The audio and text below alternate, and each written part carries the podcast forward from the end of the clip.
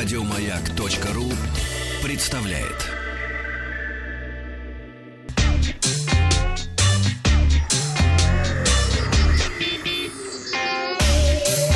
Страна транзистория.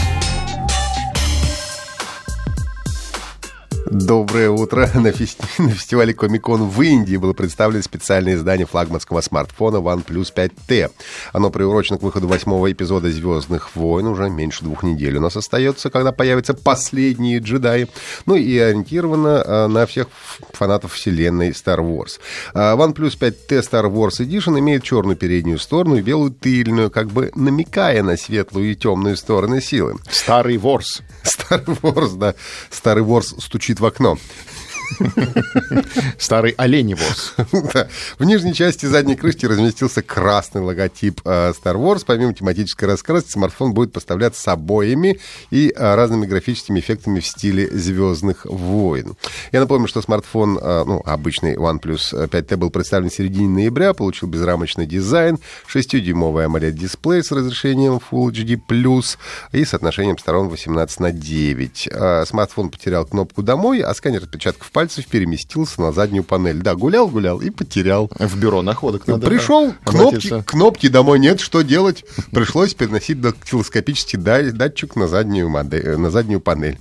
OnePlus 5T получил двойную камеру на 16-20 мегапикселей, 6,64 или 828 гигабайт оперативной внутренней памяти. Ну, а также получил функцию разблокировки с помощью лица. Это сейчас популярно у нас.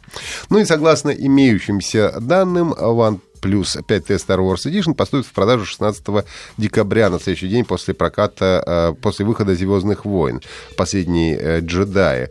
Но э, говорят, что будет, скорее всего, эксклюзивом для индийского рынка. Позавчера пользователи айфонов столкнулись с проблемой, которую уже прозвали ошибкой 2 декабря. Устройства начинали постоянно перезагружаться. У некоторых гаджеты уходили в ребут сразу же после начала использования, у некоторых через некоторое время. Надо отметить, что в компании Apple быстро среагировали на ситуацию. Буквально ну, в тот же день выпустили стабильную версию iOS 11.2. Кстати, раньше намеченного времени выпустили. Ну и кроме исправления ошибки, обновление включает ускоренную беспроводную зарядку, более быструю работу Face ID в iPhone 10 перевод средств с помощью э, Apple Pay в мессенджере iMessage. Ну и, разумеется, необходимо обновиться как можно скорее. Если у вас нет такой возможности, то Apple рекомендует отключить все уведомления и вручную изменить дату в настройках на 1 декабря. Ну а потом все равно обновиться. Ну еще немного яблочных новостей. По слухам, Apple может уже в 2018 году выпустить недорогой 10-дюймовый iPad, стоимость которого составит 259 долларов США, что на 70 долларов дешевле текущей модели.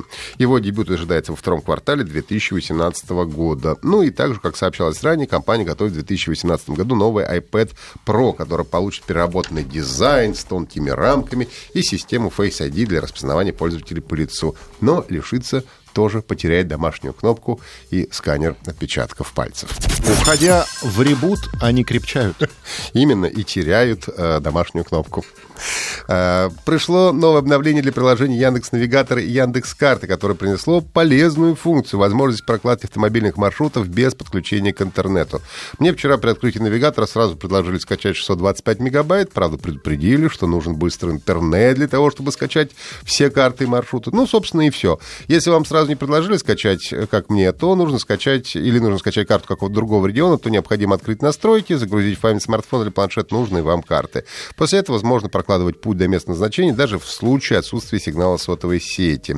офлайн режим включается автоматически. Это происходит, когда сигнал сети становится слабым или совсем пропадает.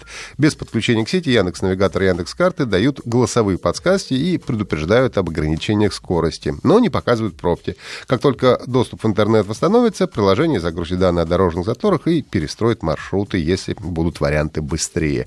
Обновить или скачать Яндекс Навигатор и Яндекс Карты для iOS Android можно бесплатно в Google Play и App Store.